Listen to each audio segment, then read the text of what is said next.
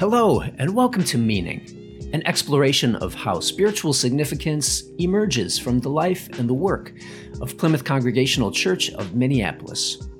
I'm your host, Chris Bonhoff. There's a new face here on the staff of Plymouth Congregational Church. Our new Director of Spiritual Formation, Madeline Severtson. Madeline never dreamt she'd work in a church. But a life of spiritual exploration and experimentation has led her here to what she says might just be her dream job.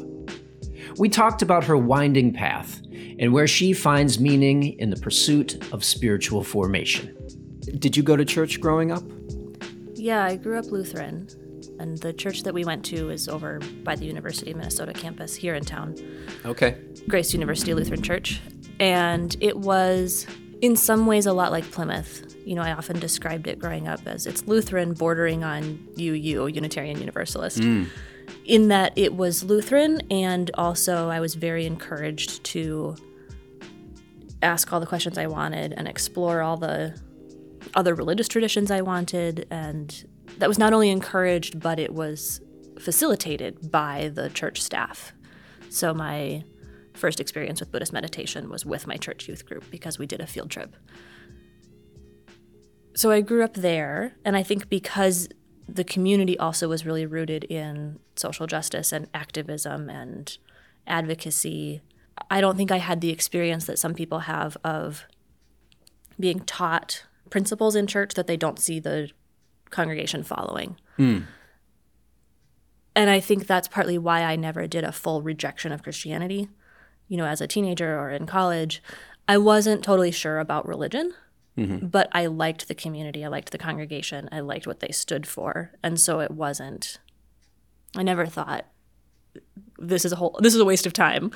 Yeah. And so I stayed around even when I was like, I don't know what to do with any of the religious claims, mm-hmm. but this community is really great.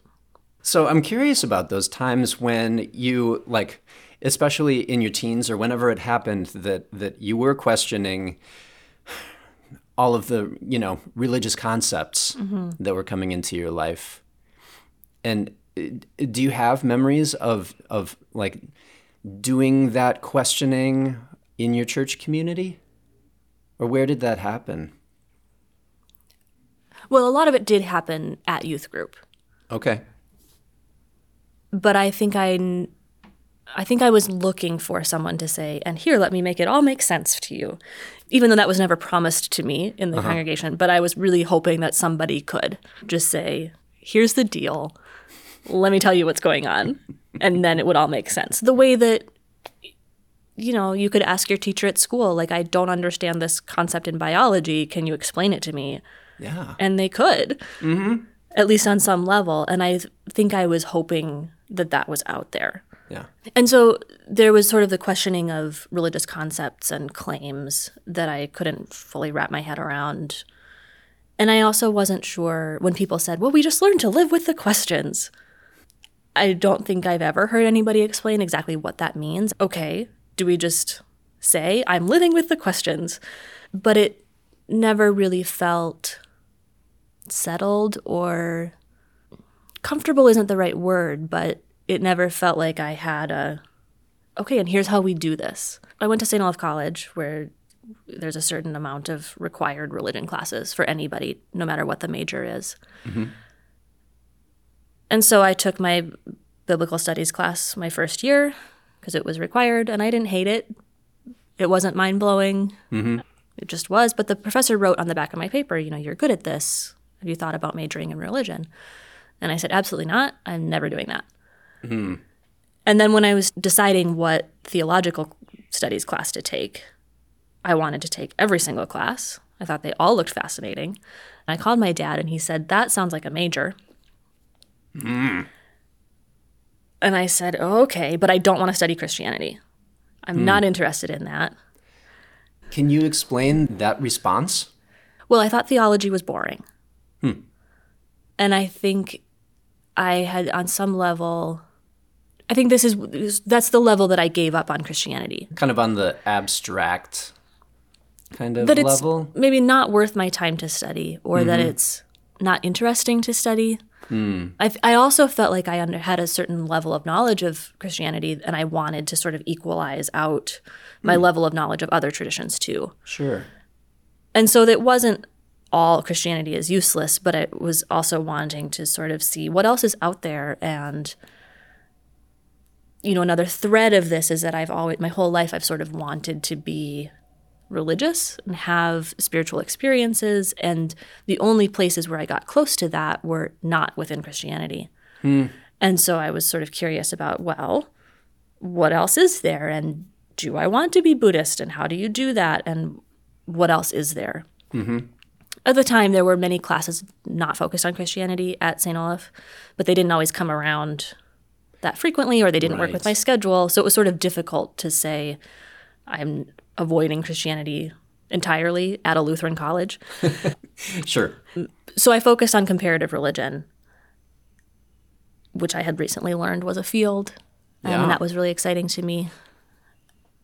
And I was working on, I don't ever want the paper to see the light of day ever again, but I wrote a paper on what is prayer and what is meditation in the Christian tradition and in the Buddhist tradition.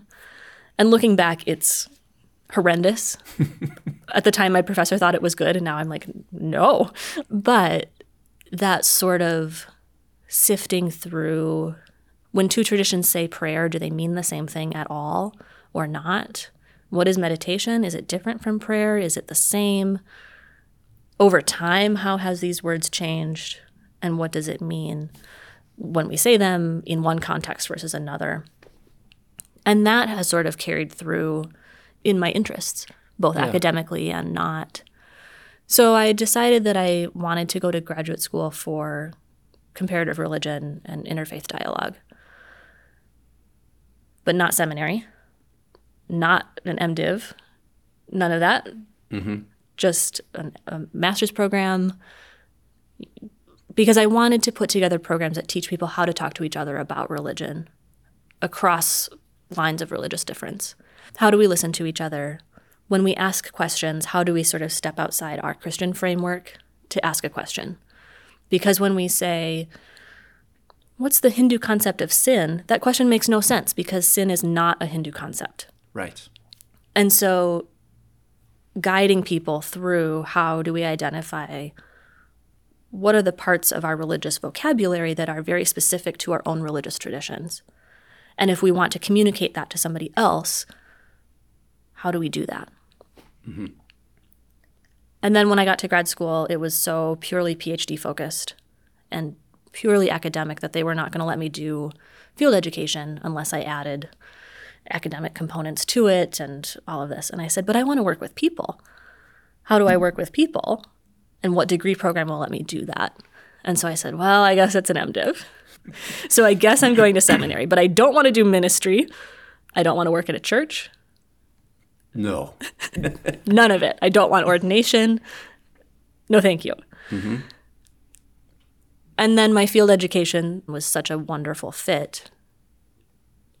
It was at a campus ministry, but it wasn't housed in a church building. It was a separate property because it was a student living community, Cool. multi faith community at the University of California, Davis. And so that felt, it had ministry in the title, but it felt removed enough from the things that I was scared of.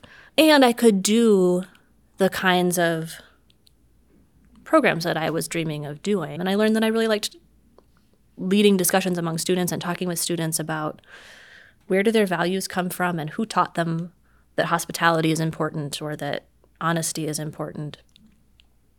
Did they like where they grew up religiously, spiritually, or do they want something different? If they're looking for something different, how do they know how to find it and what it is? And so those kinds of questions were my favorite thing. Yeah. What did those students have to teach you? a lot of the struggles that I heard them talking about were things that I had also wrestled with, mm-hmm. which was, you know, many students would come from an evangelical background that they felt was not welcoming, inclusive, accepting of people, and feeling frustrated that the message is all are welcome, Yeah. but not if you're not straight, not if you're not cisgender, all these things. Mm-hmm. And yet, they were curious about things like prayer and things like big questions of meaning and what is how do we wrestle with ethical questions is there anybody in the world who's living with integrity you know we say this is what we value and this is what we believe and therefore we do it uh, and i also eventually students would come to me with you know i'm not i'm not religious i didn't grow up religious but i have my grandmother's rosary and i carry it around with me That's powerful. what do I do with it? And I could say, you know, well, here's how people pray the rosary. Just try it.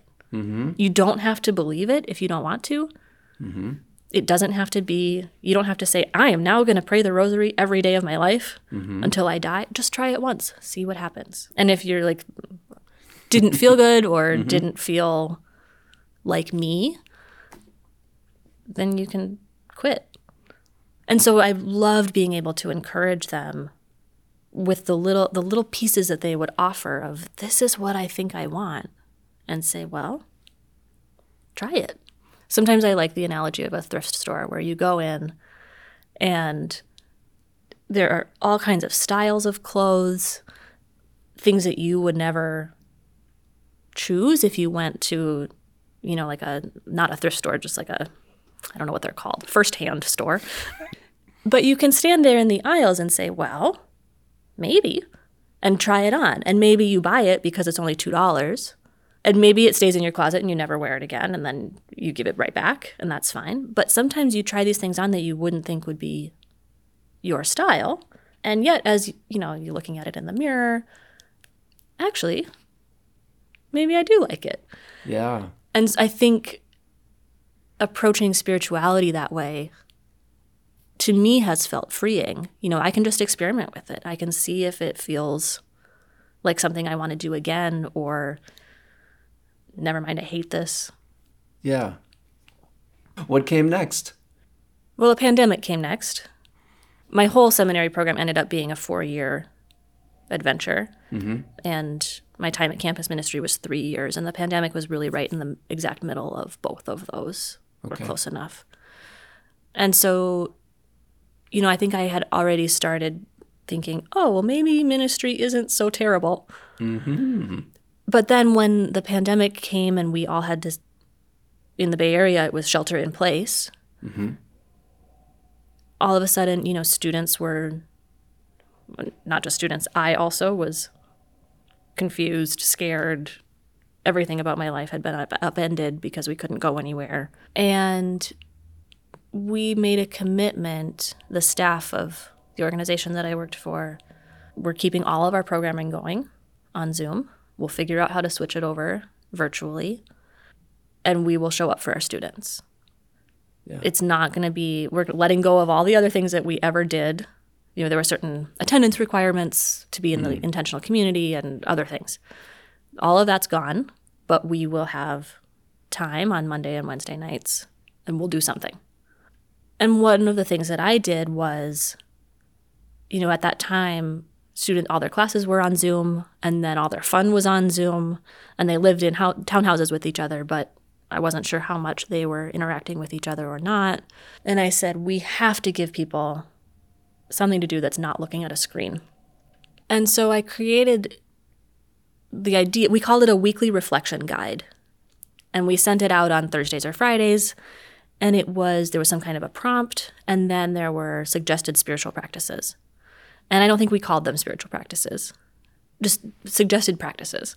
Mm-hmm. And we tried to get a range of things that addressed different parts of people's selves. So spiritual, physical, intellectual, relational, and emotional. So I remember one, I gave a couple images.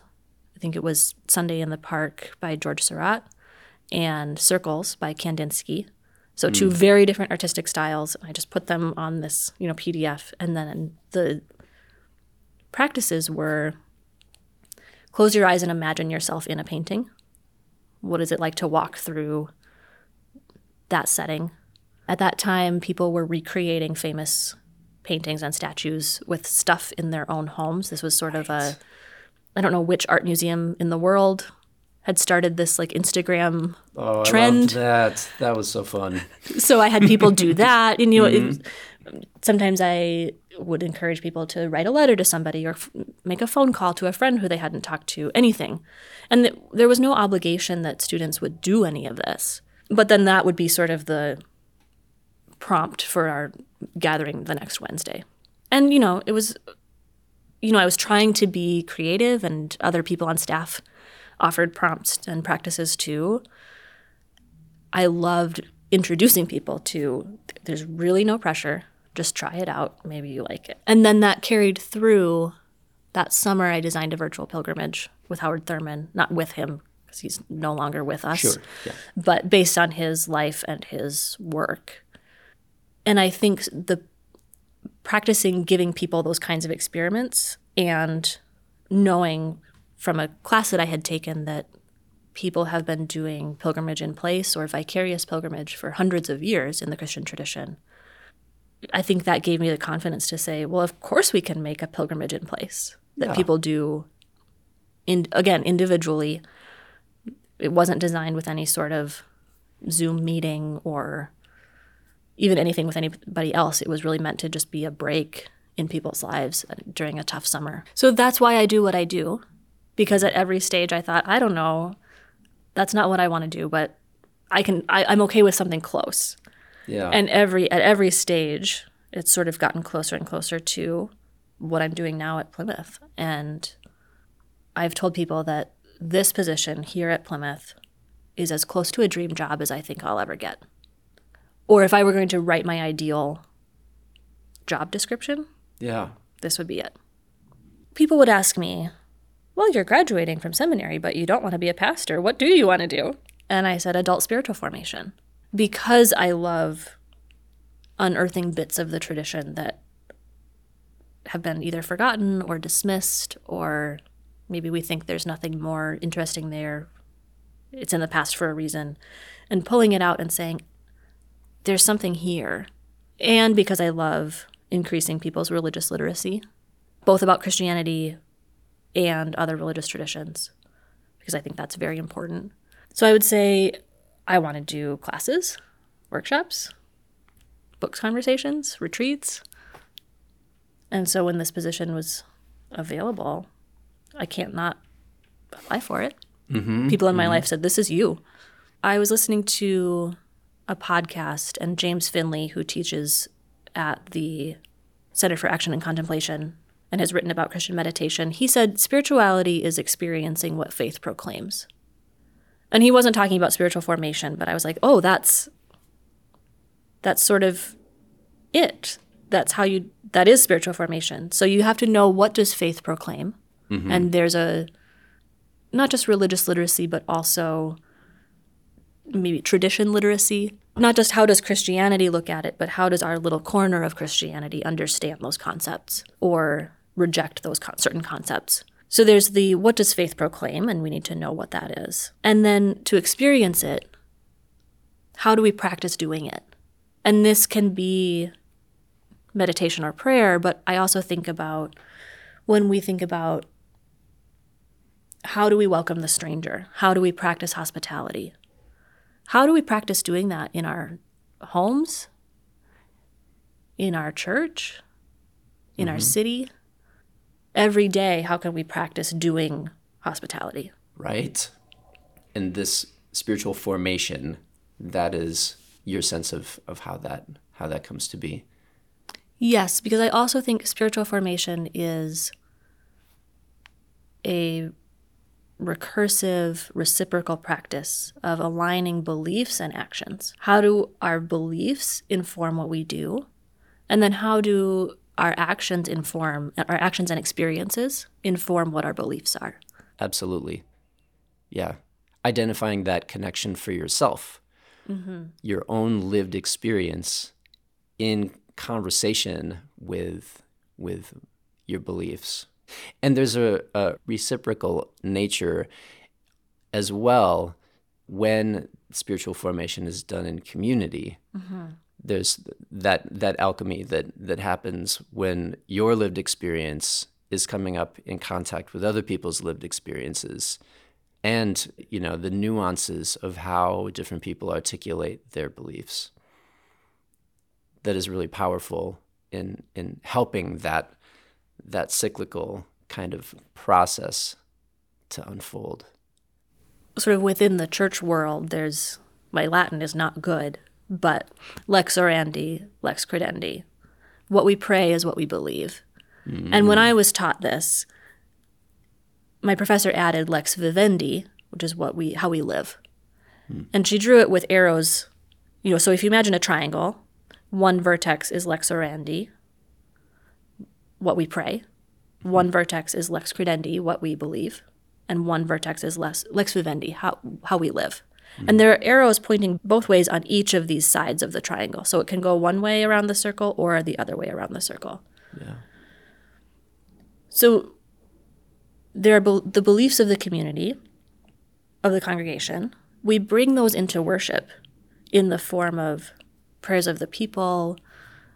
If whoever's preaching brings those in, anytime when there's opportunity for reflection and interaction between people in the worship space, that impacts then what people do and also what they might pray in their own lives, what they might believe in their own lives. And so it's all intertwined yeah.